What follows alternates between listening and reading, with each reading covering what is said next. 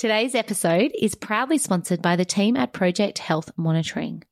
PHM provides digital solution for industry, sport and education, allowing you to focus on well-being, performance and academic engagement in real time.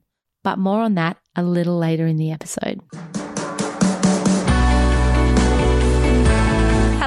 And welcome to Challenges That Change Us, the podcast where we talk to our guests about how their challenges have impacted them today and how they overcame them. Whether you are someone that feels like you are thriving right now, trudging through the mud, or somewhere in between, this podcast is designed to give you practical advice, profound insight into your own experience, and inspire you to embrace your life. My name is Ali Flynn, the co founder and CEO of Tri Altitude Performance, and I will be your host. It's time to buckle up your seatbelts and let's get this ball rolling.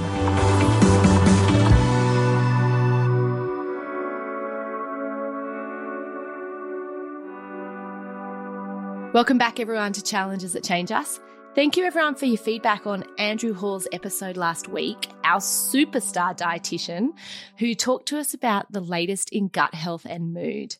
The most common message I received was about everyone trying the 30 day challenge. Let me know how you went. Post your pictures in the Facebook group of some of your choices, or if you found something that had more than seven ingredients in it. If you haven't listened to this episode yet, definitely pop it on your list for this week.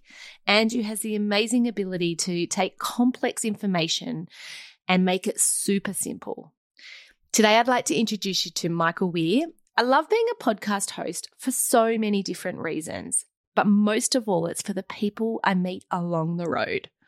Michael is a beautiful dad and a man whose heart is bigger than most. He left his full time corporate gig to spend the rest of his career saving lives and helping others who are less fortunate than him. Michael took on the general manager role for Open Heart International, where he worked for 11 years. Open Heart International is an organization that provides open heart surgery in developing countries. We spend the first half of the interview talking about this experience and how Michael came to so strongly believe that where you live shouldn't determine whether you live. In the second half of the interview, we discuss Michael's current role as the New South Wales General Manager of Lifeline Direct. He moved to Lismore right before the devastating floods. This was one of the worst 48 hours Lismore will ever have to face. The town had been hit by flooding before, but in 2022, a disastrous weather event like no other destroyed thousands of homes and shattered lives. Michael takes us through the first few hours and days, and we talk about what occurred, the aftermath, and the incredible resilience of the people in the community. I had friends up there at the time, and I remember hours feeling like days just waiting to hear if they were okay. It all happened so quickly and was beyond what anyone thought was possible. I want to acknowledge and send our love and support to anyone who was affected by the 2022 Lismore floods. Let me introduce you to Michael. Thank you, Michael, for joining us today. G'day, Ali. Thank you for having me. I'm excited to be here. I love to start each podcast with a question around if there was an animal to describe you, what animal would that be and why? It's funny, I asked my kids this question because I knew it was coming up, and I said to them, what would you say to daddy about daddy? And there was all sorts of random ones that I don't know. I think it was just the kids wanted to pick their favorite animals. It wasn't necessarily something about me. Uh, and it's funny how it go, with kids, you know, where things a simple question and where it goes to. I know it just opens up like massively. They'll be like, uh, "Dad, you're a worm." you're a unicorn, Dad. Why? Why am I a unicorn? Uh, because I love unicorns and I love you. Uh, um, so you know, there's some beautiful stuff in that. But if I shove all of that and go back to your question and go, what what is the animal? I actually have to say a chicken. And the reason that I say a chicken is despite the fact that I love to ride my bike and I'm obviously not riding it as much as I, I am, and I'm a pretty skinny guy. I've probably skipped leg day for about 40 years of my life, and so I have the most chicken-like legs going around, and uh, my friends give me a hard time about it as well. So I'd say a chook. Do you know? I just put out to our audience the other day around like if we're going to change this question, what should it be? And I, it was beautiful because a lot of people wrote back to me, please don't change it because we get to know the guest really quickly, and they said their sense of humor comes out. Like you know, some people answer like with something funny, and some are more about this is how I've gotten to where I am, and it does really kind of highlight how we kind of see ourselves, doesn't it? Yeah, definitely. I feel like we need a demonstration of the legs, though. I know we're only audio, but I feel like there should be a leg shooting up to the uh, side. Look, let's just keep the, the professionalism of the top half here of what you can see, and you know, the newsreader look below the below the camera line. I think we all know what's happening with the shorts downstairs. and I know the beauty of Zoom, right? And Michael, I'd love to talk. We have quite an interesting story here today. It's in a few different parts, but I thought the best place for us to start would be back at the beginning, like the beginning of your career, where you started, sure. where you were working, and then how that kind of led you through to your second part of your chapter. Sure. So I guess the first the first chapter of my work life would be a career in insurance. And it's a strange place about how I ended up there, but it's also a, quite a simple story as well. So growing up, there was two things in my life that I really remember as a kid wanting to be, and I would flip between the two. And one was an architect, and that was overarching. That was the big one. Always wanted to be an architect. Then I toyed around a little bit with being a pilot. I remember having all these signs on my bedroom door going, ah, oh, pilot training in progress, and all this kind of stuff that I, I did. But I always wanted to be a, a, an architect. And we moved house. We were living in Sydney at the time. My, my family moved house, and we lived quite close to what was still called a technology high school. And that was the early 90s, and they had all this cutting edge computer aided design stuff. And mum and dad said, Well, why, if you're really keen to be an architect, why don't you go there? So we talked about it, and I ended up changing high schools for the last two years of high school, year 11 and 12, to go specifically there to get some skills to further my interest in architecture and becoming an architect, and did subjects around physics and stuff and engineering. I actually realized that I hated it. So I spent this whole entire life up until that point drawing houses and thinking how cool it would be to build houses, and um, realized that all of this computer drawing and engineering and stuff was yeah, it just wasn't exciting me like I thought it was going to do. And I had no idea what I wanted to do. And all I knew was I got to the end of high school and I was sick of having my head in the books. Like, and mum and dad said, you know, you can't sit around doing nothing. As much as we'd like to, as an 18 year old. As much as we'd love to do that. you know, what are you going to do? And, and dad was actually working in insurance at the time. And he said, do you want to work in insurance? You can just get it, we'll get you a job. You can just start earning some money and work it out after that. And so I sort of, I left school. I had one week off and went to work for an insurance company. And so didn't do the whole schoolies thing, didn't do anything, left school. Before I'd even left school, I knew that was going to happen because I'd already had the job sorted out and had a week off. And a week later, I'm in full time employment earning money. And there was parts of me that sort of hated it at first. Like all of my friends were off partying. summer holidays, went to partying, went to on uh, went to schoolies and all the rest of it. And I was on the train going to North Sydney every day. I was at the bottom of the rung, filing paperwork, ploughing it through this and that and the other thing, wearing a suit and tie. And it kind of sucked until about three weeks later when the first paycheck came in. what is this? then, whoa, look at all this money. And, you know, it wasn't a huge amount of money, don't get me wrong. $120. Pretty, I am so rich. A, was, and there's so many stories, right, of people going, that first paycheck is just like, oh my goodness, I've never had so much money in my life. And so there was an element of that. And, you know, it was, it was good work. I kind of grasped it and kind of was, wasn't difficult. It wasn't easy as well, but kind of enjoyed it. And the funny thing is, what was supposed to be a summer job turned into a 13 year career. Yeah. And I had a heap of fun, met a lot of great people. The company that I worked for originally was was sold and it became um, CGU Insurance, which is one of the companies that uh, owned by Insurance Australia Group. They own NRMA and all sorts of other companies around the, the trap. And you were moving up the ranks, weren't you, during that time? Yeah, I was. Obviously, that sort of fed a little bit of that. Oh my goodness, look at all this money coming in, and you know, all of my friends, some of my friends are going to uni, two minute noodles, all that stuff, driving Toyota uh, sorry, Datsun 180Bs, and you know I had a brand new car because I had employment and I could get a loan and all of this stuff. And yeah, it's just funny, like a uh, you know what was a sort of bit of a sliding doors moment. I ended up in a career that I was genuinely enjoying, and this whole idea of going to uni just kept getting further and further and further behind. I had no idea what I wanted to do. I had this thought that that's where I had to go. I had to go to uni and do something.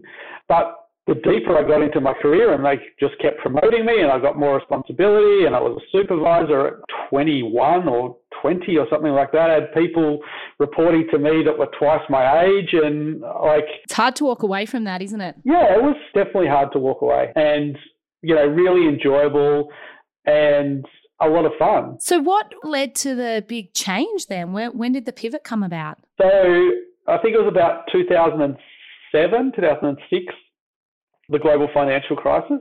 And that was the, I guess, the tipping point of some things that were going on. I had done some other things privately in my, my personal life, and there was a few changes there that there was something that just wasn't sitting right. And I was kind of thinking, oh, there's something else but I just couldn't put my finger on it. I didn't know nagging what it was, and you know, the better the devil you know than the devil you don't. So I just kept going and working, and I don't want anybody to think that CGU Insurance was a bad place to to work by any stretch of the imagination. It was it was really great, but there was a few little nagging things there that I just was like, oh, it's got to be something better or bigger for me. And so the GFC hit quite a bit of change in the insurance industry. There was a big restructure, and you know I've been through a couple of restructures before, but I usually came out the other side better off, and I was got promotions out of it, and it was a good opportunity kind of space for me. So I wasn't afraid of losing my job. But what ended up happening was there was five people doing a similar job to me, and four of those people either were made redundant or moved on to other jobs in the organization. And it kind of felt like five people's job had been all rolled into me and to one person. Now, it'd be unfair to say that I just had five times as amount of work because that wasn't part of the restructure. But that's how it felt. And I think that was sort of the, the real tipping point for me to go, oh, hang on a second, there's got to be something else going on. Plus, you were meant to only be there for like yes, six months. Yes, and that was 13 years 13 later. years later. there was a little gap in the middle there, um, and I did go on a working holiday overseas for 12 months. But yeah, I'd been what was supposed to be a summer holiday, summer job had turned into 13 years, which was pretty crazy. But yeah, I just remember that day that, and we'll, I guess we'll talk about the next chapter very shortly. But I remember making the decision to leave and the day of resignation and walking in in there and giving my boss my letter of notice and he goes oh my goodness i was about to call you and have a conversation about there's a job going in tasmania as the state manager and we were thinking it might be really good for you. What went through your mind at that point? Were you just like, do I take my letter back? Hang on a second, can I just walk back in the room again yeah, or were you done? Yeah, I, I mean, I've been to Tassie on holidays a couple of times. It's a beautiful place. And for all your Tasmanian listeners, I don't want to disparage Tasmania at all, but I was like, could you have offered me Cairns or Darwin or something like that? Um, Tassie seemed really cold and a long way away.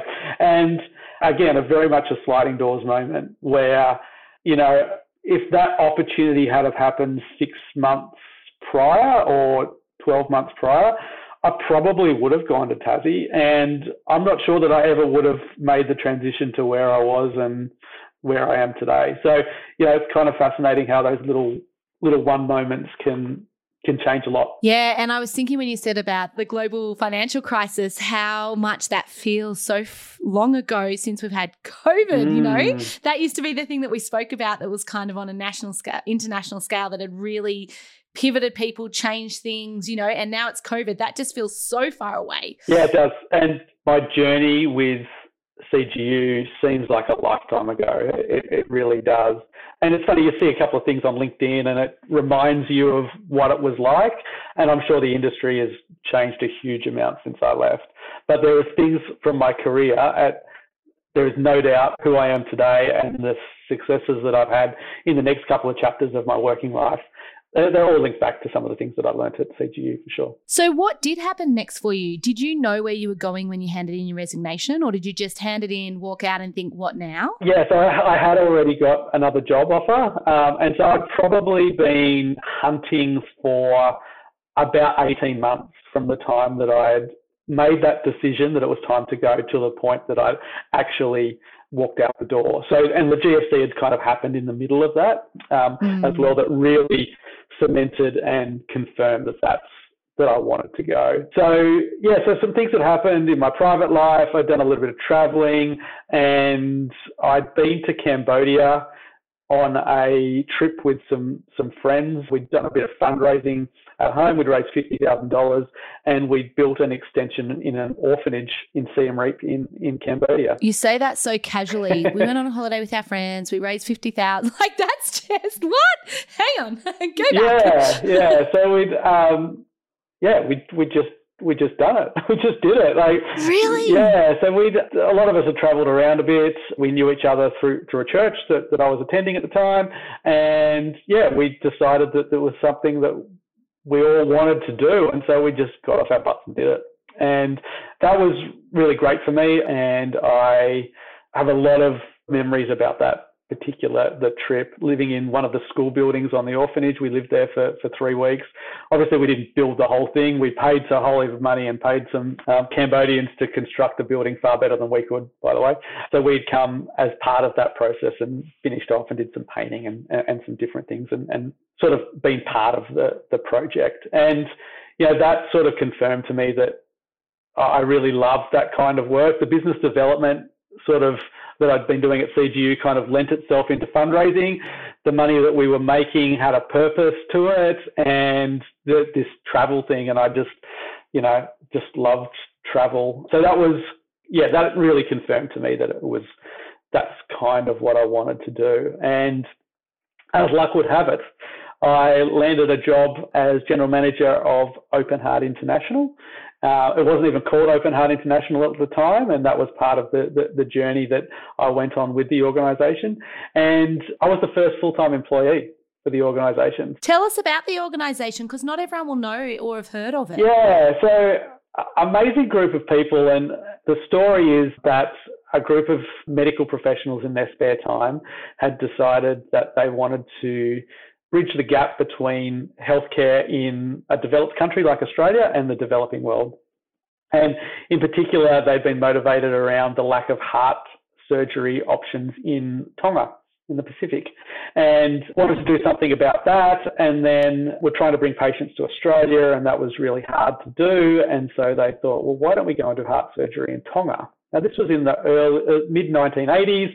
Open heart surgery was really still cutting edge, and it absolutely still is cutting edge, but at that point in time, like it was, yeah, really quite amazing that it was being done in the developed countries, let alone developing countries. So I joined the organisation. Uh, it had grown quite a bit, all being run by volunteers. The compliance, the strategy, running an organisation, the strategy, the fundraising, all of that was kind of look, a bit of a mess, to be honest. I don't think it, if anybody from OHI is listening and hears this, I don't think they would argue with me when I said it was all a bit of a mess. But where was the organisation going? There was great work being done by great people, but who was gluing that all in together? Yeah, it's what you see often, isn't it? When you start these foundations or you start these big projects where it's done from the heart and it's passion. It's like people just get in and they do the work. It's like, this needs to happen. Let's just do it and we'll work the rest out later. And then comes a point that you're big enough that you're like, whoa, hang on a second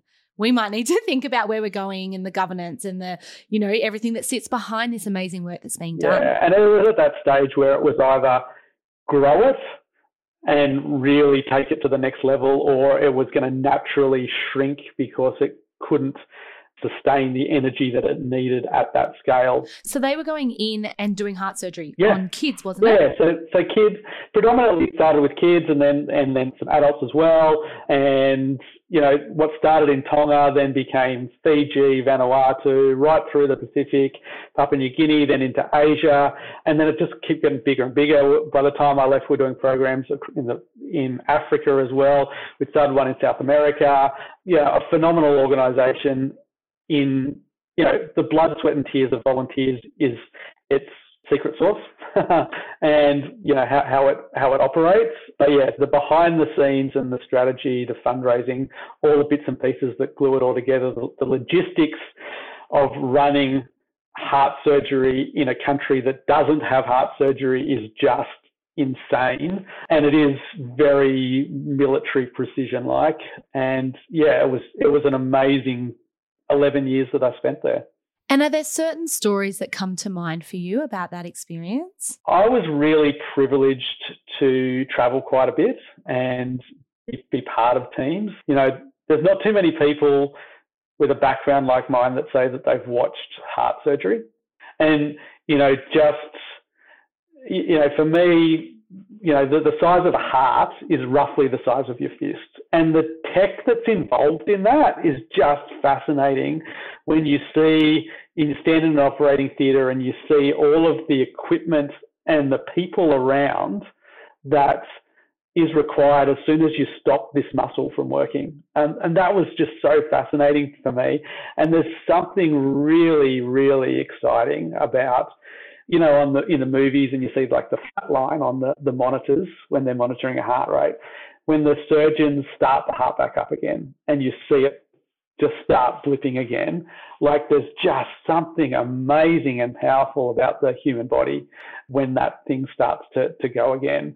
And for kids that, you know, I think one in 80 kids have some sort of heart defect, and they're born with it. And here in Australia, they just get fixed but if you live in a country that doesn't have that sort of health system, they don't get fixed and you die. Like, you know, the whole concept of where you live shouldn't affect whether you live became really front and center and really important for me. And in Fiji, I remember meeting a family and, and their daughter had just had heart surgery and she was a little bit older than my daughter and they shared the same name.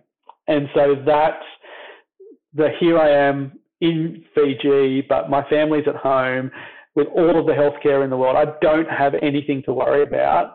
And this family here, with a daughter the same age and the same name as me, it's almost like that's me, right? That's the Fiji in me. And yeah. again, if it's the theme in this, I guess it's this, this sliding doors kind of thing. Like the difference between me in Australia versus the Fijian me and that family, like it's just hugely different and how privileged we are. And that sort of spurred me on. And, you know, that family, one of the lucky ones, their daughter received heart surgery. The stats say she'll probably go on and live a, a, a normal life and be absolutely fine. But there's so many other kids across the developed world that don't get that opportunity. Mm, and how did you personally deal with that? You know, how did you manage and cope with knowing that you were helping some? Because that's, you hold on to that, right? How did you hold space for all the other kids that couldn't come in? Mm, I think for me personally, the, one of the things that I was grateful of that I wasn't in that meeting to make those decisions. Mm. So, you know, what would happen is the local doctors would be finding patients all all the time and putting them on a list. And then our cardiologist would go and review all of those and put up a short list. And then our team would fly in and they would have to make the decision on which ones were the most critical, which ones could possibly wait. Sadly, which ones had the conditions were too complicated, and so we couldn't help with that. Um, you know, that team was literally playing God, so to speak, with some clear guidelines about what we had to do, the best use of the resources that we had, and the best use of the time that we were there. The reality is, if we were there and we could do 50 operations, there was always 51, 52, 53, 54. Like there was always somebody that was going to miss out, and it was heartbreaking. Absolutely mm. heartbreaking. I was really glad that I wasn't personally having to make some of those decisions. But it was very motivating for me to work out to make sure that we could do 50, 51 or 52 if we had to stretch and we could do it, not 46, 47 and leave something behind. So that was very, very motivating for me to go, right, let's push as hard as we can. Let's make sure that we get as much as we can all the heart valves that we need. Let's make sure that we get as many as we can for free and push those companies to donate as much as they can because it really, really matters. So that was really motivating for me. But, you know, one of the things that I, I learned is just some of the, I guess, the grace and the humility, the patience, and just the beautiful nature of people particularly in developing countries. Now, whether that's in Asia, whether that's in the Pacific, you know, it was just amazing. And, you know, people would miss out and they'd just be so, thank you for coming. Thank you so much for trying. And, you know, that sense of appreciation, you know, sometimes disappears a little bit with, with expectation here in the developed world. And, you know, that's, there's a level of restoration in humanity that comes with that. You know, heart surgery in developing countries, everything doesn't have a happy ending. Sometimes there's adverse reactions. Sometimes which the team would try and things didn't go the way that it should have. And, you know, to hear families go, thank you for coming. Thank you for trying. I realize that this isn't going to have a happy ending, but uh, we know that you've tried and you've made every effort to, to come. Yeah, it's just like it breaks your heart, but it restores some faith in humanity all at the same time. It was a wonderful, wonderful journey and organisation. I still have a huge soft spot for them. Yeah, and you said you were there for 11 years. That's a long stint in that kind of work. I went there telling myself I will give it three years. Well, we know that translates to 42. Yeah. your, your timing of I know. I'll just go for a few months. Yeah, yeah, yeah. So I said I would give it three years. At three years, I would review, and I would go. At that point, I go, "Yep, I'm in for another two years, and for five years." But like, it was just such meaningful work, such beautiful people that I worked with professionally rewarding because we built a team. You know, there were so many things. We restructured the organization. We changed the name and rebranded the whole thing. We built new programs. We got out of just being heart surgery and built some other special surgical specialties as well. They were multidisciplinary. Like it was amazing work. Amazing work. All done out of a demountable building on the North Shore of Sydney. Wow. Oh, I just can't even begin to imagine that. You know, as you were talking, you sort of picture that as this like offices and offices and people and people, you know, creating that with the how far you're able to scale it and what you're able to do with it. And oh, just to think that you're out, out of a demountable yeah. is crazy. And so, Michael, I guess the question that's coming up for me is it, why did you leave that organization? I can hear the passion in your voice and the amazing work that you're doing. What happened for there to be a shift? I think it's probably two parts of that. You know, 13 years is uh, 10, 13, 11, you know, whatever it is, is a long time in the same place. And I think culture and change and refreshing of of people is actually a good thing. You know, sometimes we talk about attrition in organizations or, or turnover as a bad thing. And it's actually there's reasons for a good amount of attrition because it brings in, in new ideas. And I, I kind of had started to get a few nagging thoughts that, that I'd taken the organization as far as I possibly could. And it wasn't that I I was getting any roadblocks or negativity. You know, the, the people, the board, all the people around me were still very positive about what I was doing, but so there's definitely some thoughts with that. And so I guess 2018, 19, starting to have a few of those those thoughts, kicked over the 10 year mark with Open Heart International, and was yeah, it just sort of had that, some of those nagging thoughts that, you know, what was next? And if I didn't make a move, was I going to be entrenched there for another 10 years? And was that the right thing for the organization? And then this crazy thing came along that you might have heard of called COVID. and that was a huge change for everybody in, in the world, I think, including me. And were they able to? The first thought I have with that is, were they able to still do any of their work? It shifted things dramatically. So, you know, I remember saying to one of my colleagues, it was Australia Day 2020 or just, just before that, so January 2020. And uh, I remember it was a Friday afternoon, and I said, Oh, hey, have you heard of this coronavirus thing that's been floating around? And uh, my colleague Megan goes, Oh, yeah, there's something about that in Asia. And of course, we're constantly monitoring travel risk uh, as part of what we do. And, we're going into developing countries, so there's all sorts of risk for our people.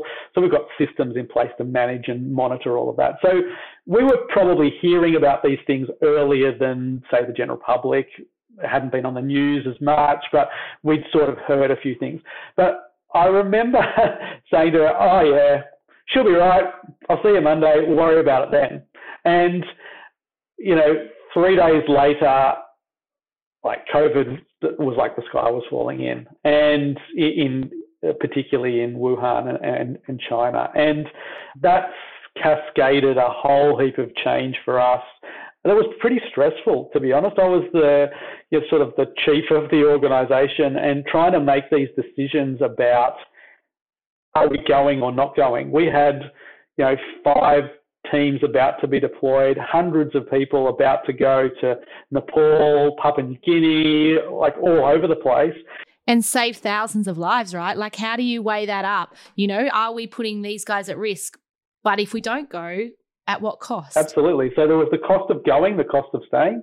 Then there's the financial impact on the organisation, and of course, safety and our people obviously comes first. But you know, hundreds and hundreds of thousands of dollars have been pre-purchased. All of this travel, all of the logistics that go with that, and no understanding of what's happening with travel insurance. Like the travel insurers had no idea what was going on, and they just was saying, well, if you don't go, you're going to forfeit all of this. So, you know, there was that layer of risk, and yeah, it was really challenging to know what to do and what not to do. And for a time there, I felt that that was very much all on my shoulders. Everybody going, well, what are we? Yeah. What are you going to? What are we doing? Are we making that decision or not, not doing? Who's making that decision? Are you making that decision? And you know, there was a month there where it was just so so stressful. And thankfully, I had some good colleagues and a mentor that took some time with us. And you know, we just sort of set up some decision frameworks about okay, let's try and make this objective as possible. It's not an emotional decision based on what Michael thinks or shouldn't think. As an organization, yes, no, yes, no, yes, no. When one of these things happen, we have to do this. And that was hugely beneficial for my well-being through that process. And in the end, we we didn't go. I think one of those six deployments actually went, and that was the first week of February. And then everything shut down. And I remember, I vividly remember that afternoon when um, former Prime Minister Scott Morrison shut the borders. And I was like, oh my goodness, what does this actually mean for our organisation? Um, and, you know, fast forward a couple of years and we all realised that you can get on most of your life on Zoom and we all did work from home, it's really hard to do heart surgery in a work from home basis on Zoom. So, you know, there was a little bit of pivot. We're able to do some sort of training and, and, and things that the organization did as well to do that remotely.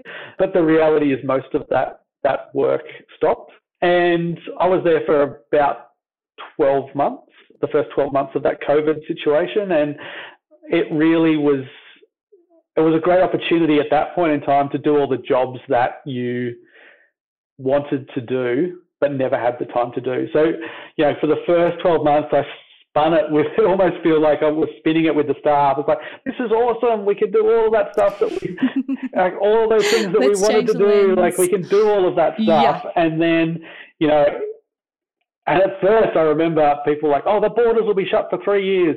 And we we're like, come on, like that's that's never going to happen. That's crazy talk. And in the end, that was actually the, the, the reality of it. So it has been tricky for Open Heart International. I, I won't lie. It's been two years since I, I, I, left and it's been very, very tricky for them. I'm excited that I hear they're about to start traveling again in early 2023, which will be great. That's so great. So what happened for you next? What was the next chapter of your life? So I guess having those thoughts about is should I leave? Should I not leave? In terms of have I been there too long, or what's the next chapter? Then, of course, a lot of the fun had gone out of Open Heart International without all the travel and the way the organisation was structured. That was that was really tricky.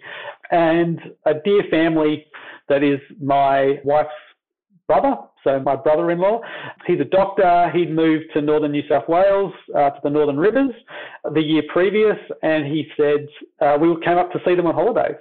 And while we were there on holidays, our kids are a little bit younger than their kids, and of course all the cousins are playing together and loving life. And they're like, "You guys should move up here. It's awesome. You'll you just you just love it up here." And we went, "Oh yeah, maybe I don't know." sounds like a crazy idea, but who knows? And I, for some crazy reason in Seek, I was already looking for jobs and I just chucked into the preferences that I was interested in jobs in the Northern Rivers.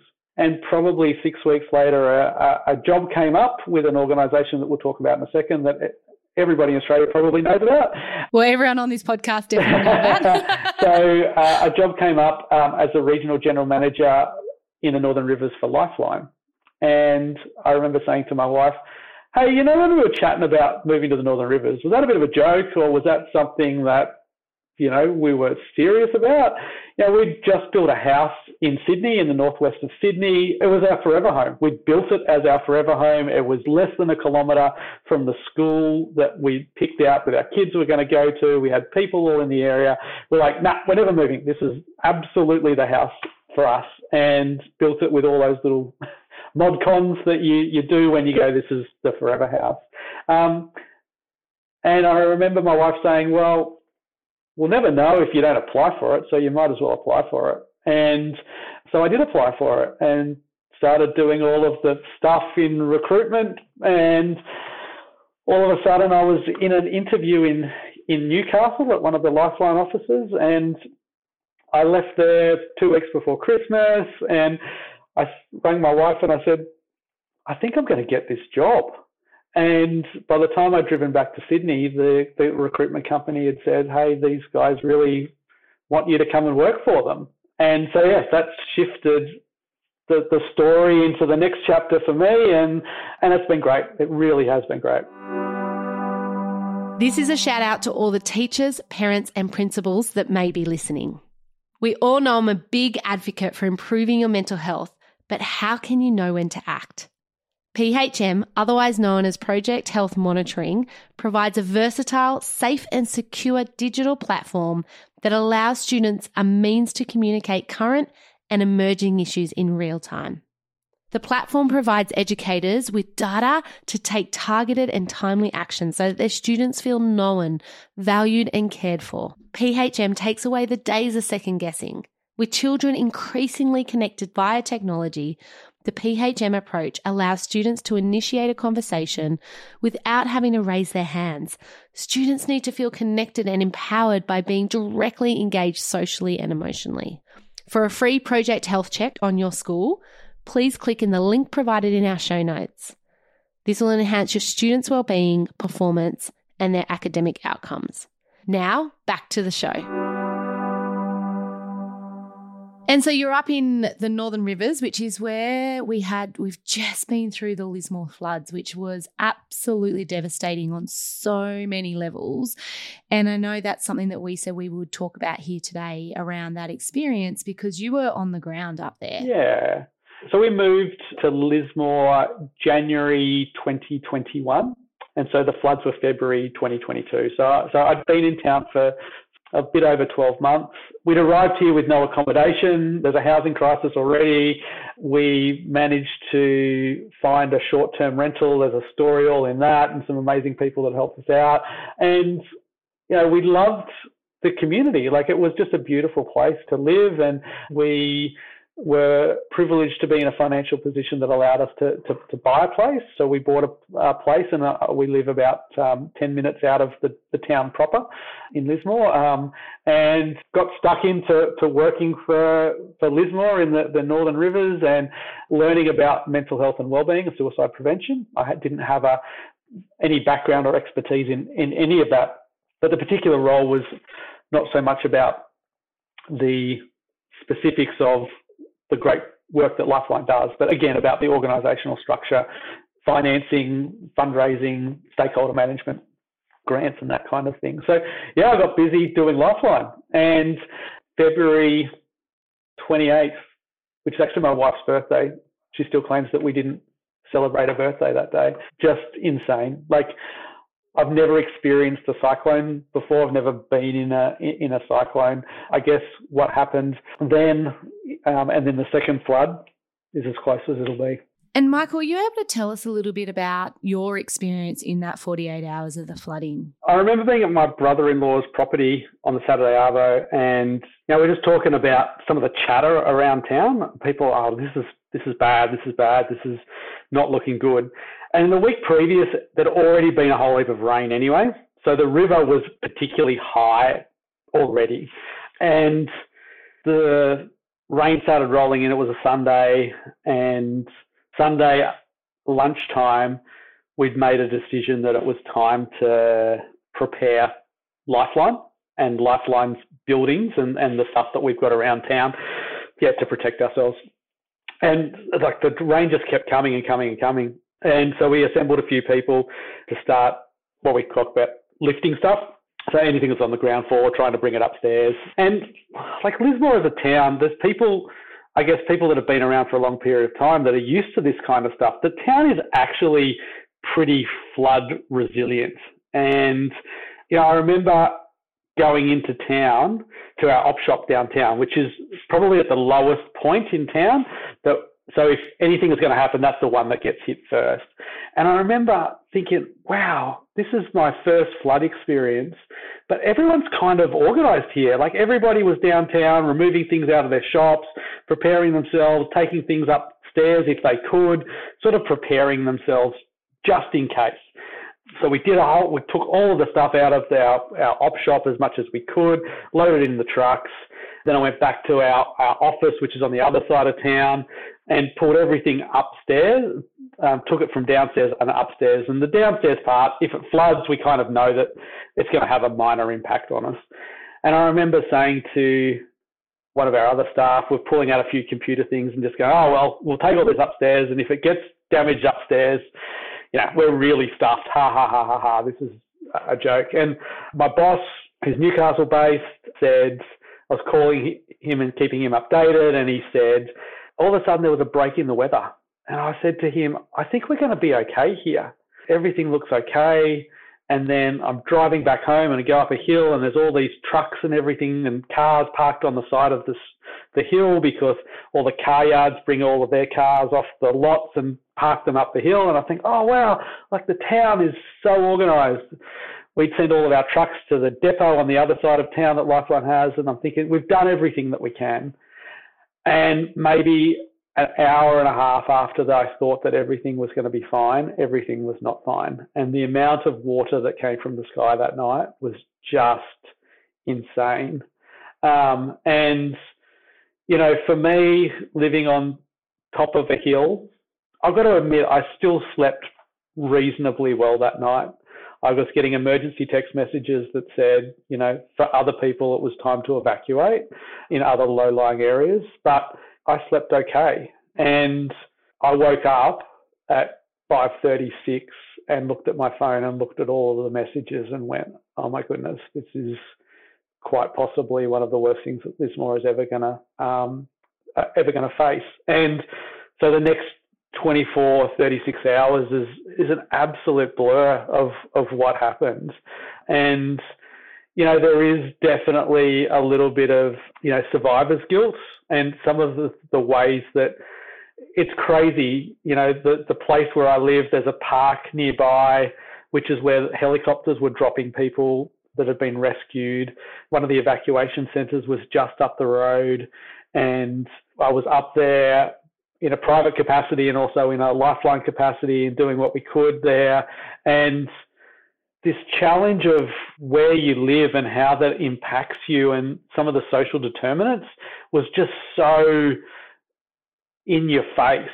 You know, there was people there that got out of their houses with the clothes on their back and their dogs. And the dogs were walking outside of the evacuation centre to do what dogs need to do in the garden. And there was people living three streets away on their morning walk, taking their dog for a walk. And I'm not critical of the people taking their dog for a walk because stuff has got to happen. And I'm sure those people are doing everything that they could possibly do and helping out. But it was just this real chasm of, of difference in people's experience. And I'm 10 minutes from town. And the mm. difference between total carnage of your life and relatively unaffected 10 minutes. And, you know, Jim's mowing turned up to mow my neighbour's lawn three days later. And I was like, hang on a second, how can that be happening? But then again, like, he's a small business operator. He's got to keep operating yeah. his business. And, like, I'll, for a second there, I was, I wasn't judging, but I was like, that shouldn't be happening. And then I'm going, well, hang on, it kind of has to keep happening anyway. So yeah, so that that sort of dichotomy was really kind of quite challenging. And you know, I, I, this isn't about me or, or your listeners going, my goodness, Paul Michael, because he lives in Lismore, because that's absolutely there's thousands of people that are incredibly worse off than me that we're fighting to, to help as best we can. It's there's a refugee crisis that nobody's really talking about in Australia. Um, thousands and thousands of people um, across the northern rivers are living somewhere when they have no home or they don't know what's going on with their home at the moment, and it's it's heartbreaking. It really is heartbreaking. And from uh, slipping back into the into the mental health and what Lifeline, the space that Lifeline does, you know, one of the things that's you know, that's good when people's well-being is when things are going well for them. It's about stability in their lives, and housing is one of those things. So, no wonder there is so much crisis in so many people's lives at the moment in the Northern Rivers. It's really tough. And I think this is what's unspoken about. I know you and I, we've had a chat about this, is that often there's that first moment of crisis, and everyone's like, in the moment. And people respond very differently to crisis. Some people are straight up and in and helping, and others need to step back for whatever reason. You know, I witnessed that a lot in any type mm. of crisis, even just as a car crash. I remember once coming across a car crash, and the two people in the car with me froze, and two of us were straight into yep. action. And yep. it just is like you don't know how you're going to respond until you're in the moment and you're faced with that kind of adversity, that level of adversity. But it's often not spoken about, and the stories aren't told post crisis. Absolutely true. And yeah, Lifeline was an organisation in crisis at that point in time, and I think that's one of the key learnings that I've taken from this is, you know, Lifeline needs to think about some of its organisational locations and it's where it sets up business because when the community desperately needs us, we need to be there from a place of strength, not a place of, of weakness. So, you know, we had our own issues. We've we've lost we lost three of our op shop locations. Lifeline op shops are a huge amount of the way that Lifeline gets its revenue. So there was a huge impact on the amount of revenue coming into Lifeline locally. Our call centre was completely decimated. All of that stuff that I took from the bottom level and took up to the top, that didn't even stand a chance on the first floor. In fact, I've got a picture of a boat going across higher than my office on the first floor of the building. It was just the, the amount of water that's that's gone through there. An amazing story about how we rigged up a Lifeline call centre in two amazing caravans in our back car park. And the resilience of our crisis supporters is just phenomenal.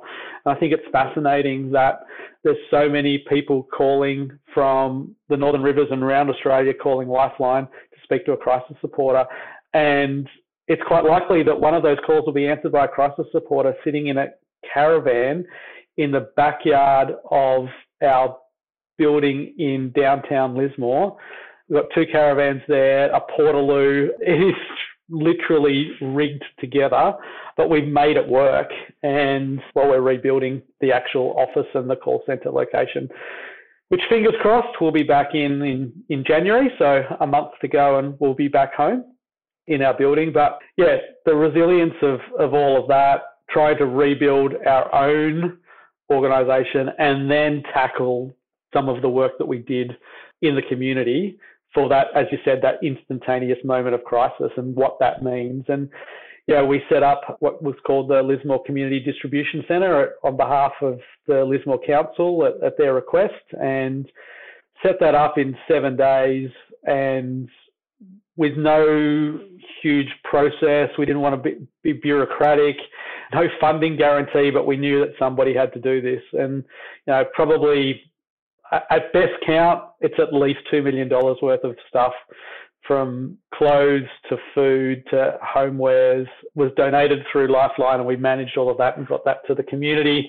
Over 50,000 individual visits over the four months that that was, was operating. And that was super challenging for our team. And people in crisis act in so many different ways. And our team trying to hold that space well, our team was even in crisis themselves. You know, I think six or eight of our team in the Northern Rivers lost their houses themselves. So many of our own team was impacted. And so if you imagine that level of people coming to the one place desperately looking for something and looking for an organization to help and the organization itself doing the best that it can with the resources that it had, it's totally smashed itself and its people are in crisis as well. You know, it's you, I look back on it and go, wow, I can't believe that it worked so well. That's not to say it was perfect. It was definitely not perfect, but it worked most of the time pretty well. What do you think was the glue through that? Because the like I can imagine there will be a few ingredients that are the reason why it worked. And yes, there's still going to be things that didn't work the way you said. Yep. Like you said, you know, it can't. But in crisis, it's like you do the best that mm. you can. What do you think your team brought to the table and the people in the community brought to the table to kind of get through those yeah. four months? I think it's funny I look back on it and think about some of the logistics of Open Heart International and you know getting tons and tons of equipment to developing countries and the process for doing all of that. You know when it came to some of those situations I think that sort of clarity of mind and turning a chaos into a canvas and sort of a, a to-do list and how that's going to work step by step by step and when that can happen I think I learned I, I was able to bring a whole heap of expertise to the to, to the problem.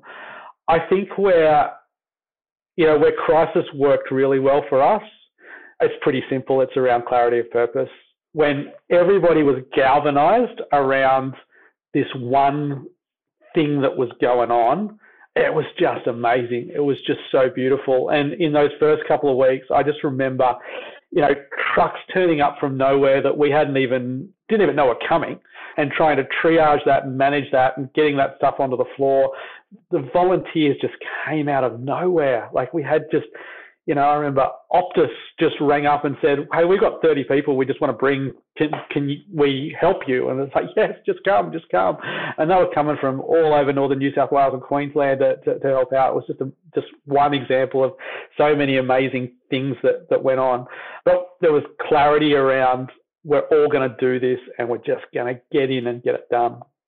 And, you know, as things went on and naturally all of that volunteer supply starts to dissipate, that spontaneous goodwill starts to disappear and the community is left to pick up the pieces, I, I guess, and, and, and, it's more about the locals rather than people that are that are coming in.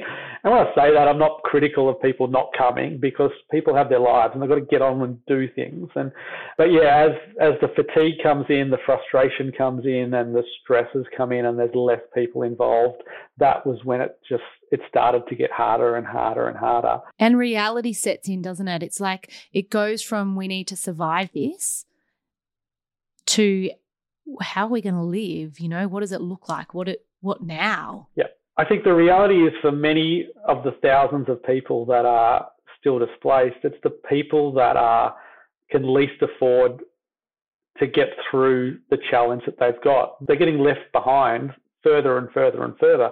They're the ones that need community, need government support. For whatever reason, the longer this goes, the more likely it is that people need more and more and more help um, because they're getting left further and further behind. And that's the part that really worries me as somebody that lives lives in a beautiful town, but also, you know, as somebody that works for Lifeline and knows what's happening in the well-being space for many people around this this region. Yeah, it's painful. There's a lot of people doing it really, really tough. And Michael, this is not my question, but I've heard people ask this, and I'm going to throw it over to you. Mm. A lot of people say, why are people living there? Like, why are they still there? It's an awesome question, and it's probably a question that's existed for 150 plus years. And the longer it goes, in my personal opinion, the harder it is to solve. So I guess the background of it is that Lismore uh, started a bit as a bit of a logging town, um, and the river was an incredible part of the distribution of all of those logging assets. Floating logs down rivers and different things like that was sort of part of what was going on. And boats were the lifeblood of, of people coming into, into the town. So the town existed around the river. There's some awesome stories from some of the Indigenous elders and First Nations people around and about, you know, and there's some jokes as well that go on, why are you building in our swimming pool and things like that. And one of the uncles here talks about that. And then he says, but we're just going to get on and we're going to do all this together. And it's not about one minute, it's about, I told you so, you shouldn't have built there. But, you know, there's such a lesson in there about, you know, how are we valuing the experience and the intel of our First Nations people that have been looking after this beautiful country that we live in for so long. But I'm kind of digressing. Back to your question about why do people live there. I think there is a question about if they don't live there, where are they going to live? There's people that have lived in South Lismore and North Lismore forever. That's where they grew up. It's where they they live. They've grown up. Their kids have grown up it's not about a house, it's about a home and it's about a community. And you can't just pick all that up and move it because everything around a community is not just about the physical house that, that, that exists. So, you know, you're talking about asking people to sever ties and just disappear somewhere. So there's that layer, and then there's also a financial layer as well. The reality is that houses on the floodplain are significantly cheaper than houses elsewhere. So even if you're going to get some compensation through buybacks or things like that, like is the money that you get out of that, can you move to somewhere that's safe? And that's a question that's really hugely difficult at the moment in the in the Northern Rivers.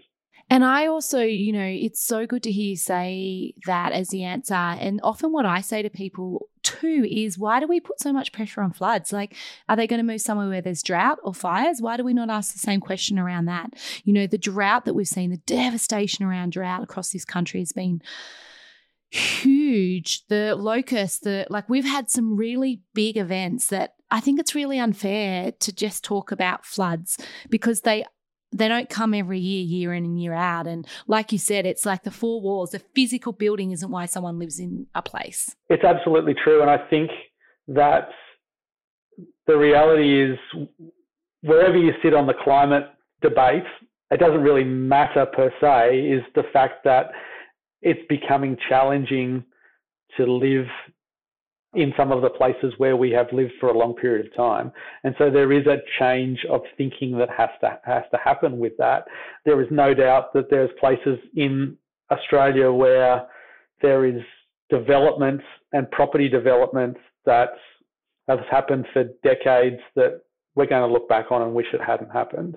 And Michael, we've talked about a lot today. We're going to have to finish up the conversation. I guess this being the podcast challenges that change us. My question to you is when you look back on these big experiences and chapters of your life, how have they influenced who you are today? For me personally, I sometimes it's difficult my work life balance. And I guess I've fallen into some careers and, and, and had some paths where purpose is very much ingrained and aligned with my work. And so that naturally leaks into everything and identity. And sometimes that's quite dangerous and having, trying to have some boundaries on that. But I look at what I do in my work life and I think that that is really, really important to me as a person and finding purpose in what I do in life. And when I hang up the boots, when I retire, when I sit back, you know, I want to know that I fought for people that couldn't fight for themselves. I want to be able to know that I left the planet better than when I started, that I've contributed to, and I've contributed to something that's bigger than just myself or bigger than my bank balance or, or what I could do. You know, I hope that my kids look back on that and go, yeah, you know, daddy did some really great stuff for, for people that were hurting and, and that they're, they're, they're proud of what I do in my professional life. You know, raising family and, and, and being being a dad to my family is is still absolutely number one priority. That's that's who I am. Work and that professional professional drive is really important to me also. And, I think, you know, I, I sometimes find it interesting that people can segment their jobs so their personal lives can be completely separate. And I think I've found in my life well-being matters when it's sort of all encased in the one thing. I am one person, not a couple of different people. And the way that I can relate that is there's an episode in Seinfeld where George Costanza gets a little bit crazy because his worlds collide and there's bits of his worlds that don't necessarily shouldn't interact with each other start colliding and that sends him a bit crazy. And, you know, for me, it's about having one world, not multiple different worlds. And one thing that I know to be true in that space is when you do find your passion and when you do, when you're really living into your values and really living into purpose, you can't separate it. You know, that's one of the things that we do a lot in the coaching world is like, let's find your purpose, let's find your passion, let's get you loving your job so much that you barely work a day in your life. But like you said, there's the other side of the coin. How do we make sure that we keep you fully pumped up, ready to go. Mm. You know, how do we keep you upright and raring with good well-being and yep. you know having your time with your family so that you can be brilliant in your space? Because when you're brilliant, the next people aligned from you are brilliant, and when they're brilliant, the next people are. And what that means for the people that are getting the help is massive and life changing. Absolutely, and it's a question that there's no final answer on that. There's no simple linear start and finish. Like it, uh, that is a constant journey. It's a constant evaluation. I've got to keep reminding myself about my work life balance and yeah, evaluating and making sure that I've got at least some sort of rails in place. Otherwise, you know, you will end up in a place that's very difficult to be the best you can be for anyone. And I always think about like if you're cooking spaghetti bolognese and you have white sauce on the stove and you have the pasta boiling on the stove and you have the mince that you're cooking and you're adding the onion and the tomato. It's like different things need your attention at different times, but you can't ever take your eyes off the whole lot. And the way you decide what needs your attention is by having some sort of framework. And so when you're cooking, it's like a method and the ingredients that determine what needs your attention.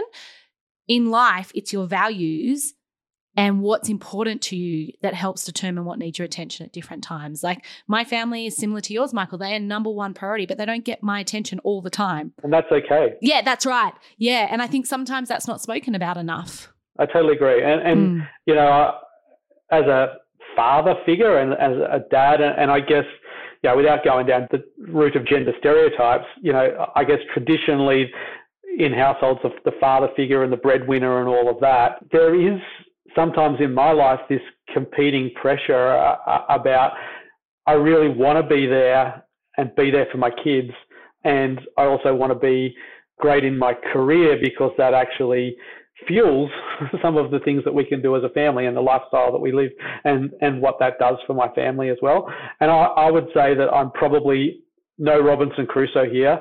I think that there's plenty of males out there that are continually challenged with that about being uh, a good breadwinner and a good dad and trying to match those up.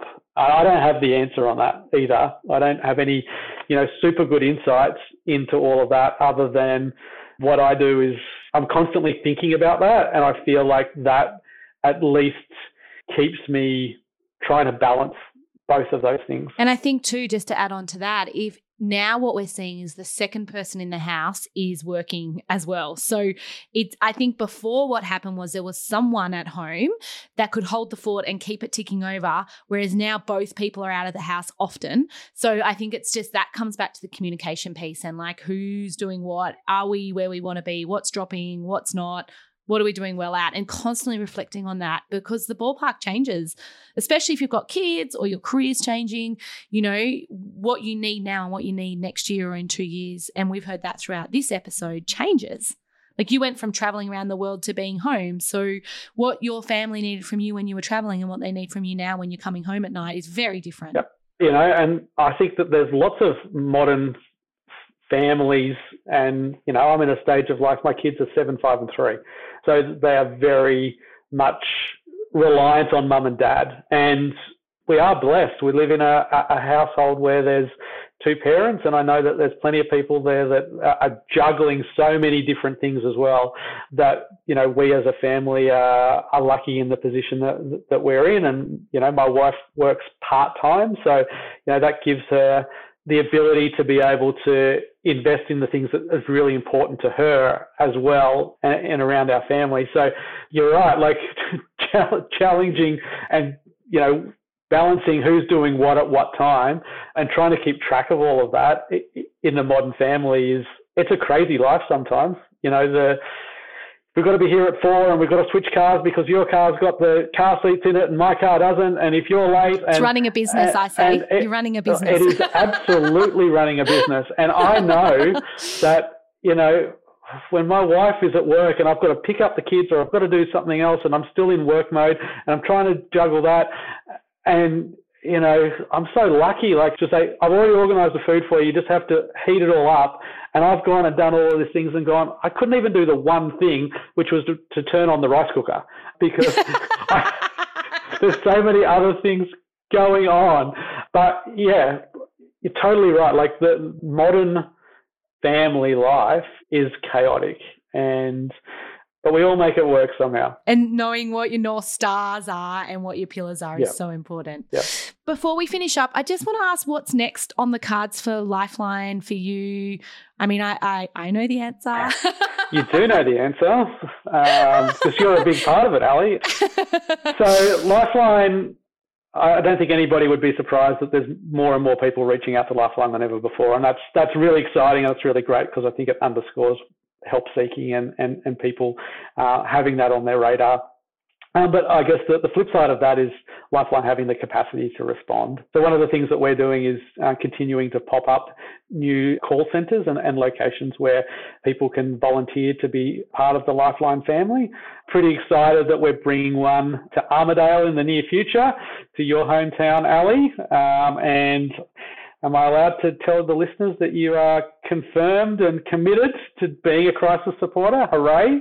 She's yeah. she's nodding. yes, I am. So yeah, that's that's really exciting, and and we're gonna yeah get a cohort of people there, be able to answer calls in New England. We've got a few other locations that I've got my eye on that we'll we'll bring to life in in the near future. So you know, part of the way that these centres is, is operated is, of course, there's funding that comes from op shops, like what we talked about before, but also for people that can get behind and, and donate um, as well. And, you know, Ali's probably going to be a little bit shy about asking listeners to get behind and support, so maybe I can do that on behalf of you, Ali. And, you know, if it costs us about $39 every time that we answer a phone call. It costs us three and a half thousand dollars every time that we train a crisis supporter. Even for someone like Ali that's got a huge background in this space, to go through our specific training and the process that takes about nine months before you get your full license to be able to answer calls. It's it's it's a huge undertaking and one that people don't take lightly and costs quite a bit of money. So if there's interest from the listeners, newengland.lifeline.org.au is where you can go to register your support to be a crisis supporter if you're local, or you know throw a few bucks our way to to get the Um, Armidale location up and running. And of course, you can also DM me, anyone in the Challenges That Change Us Facebook group. If you're like, yes, I really do want to, if you're like me and you're not a detail person, even just going to the website might be like, where do I go? What do I do? Just DM me because we are absolutely getting onto this for 2023. So, Michael, I'd love to finish the podcast with asking who or what in your world truly makes you belly laugh. As a parent with three kids, I think there's always something that a kid comes home from school or from wherever. And for me, it's it's absolutely some of the things that my kids say, straight from the what do they say? Straight from the mouths of babes. The beautiful minds of children and what they immerse and how they process that, and then how it comes back out. To just yeah, it's just a laugh a minute. It really is some of the things that come out of my kids, particularly my daughter. You know, she loves animals, she loves people, and then some of the things that she says is just it's so funny, just so funny. I love when they get their words mixed up. You know, when they think they're saying a word, but it's it's a completely different word. We've had some pearlers in there. Thank you so much, Michael, for your time today. Really appreciate you coming on and spending this time with us. We've heard so much and so many different chapters. Oh, no, that's great. Uh, thank you so much for being kind to me as my first in my first podcast. Um, it's been great, and I know that we're going to hang out some more. And yeah, I just hope your listeners find some sort of insight in in my story. Every time I meet someone that is so generous with their time and their spirit, I'm reminded of how important volunteer work is in our communities. I believe we can all give something.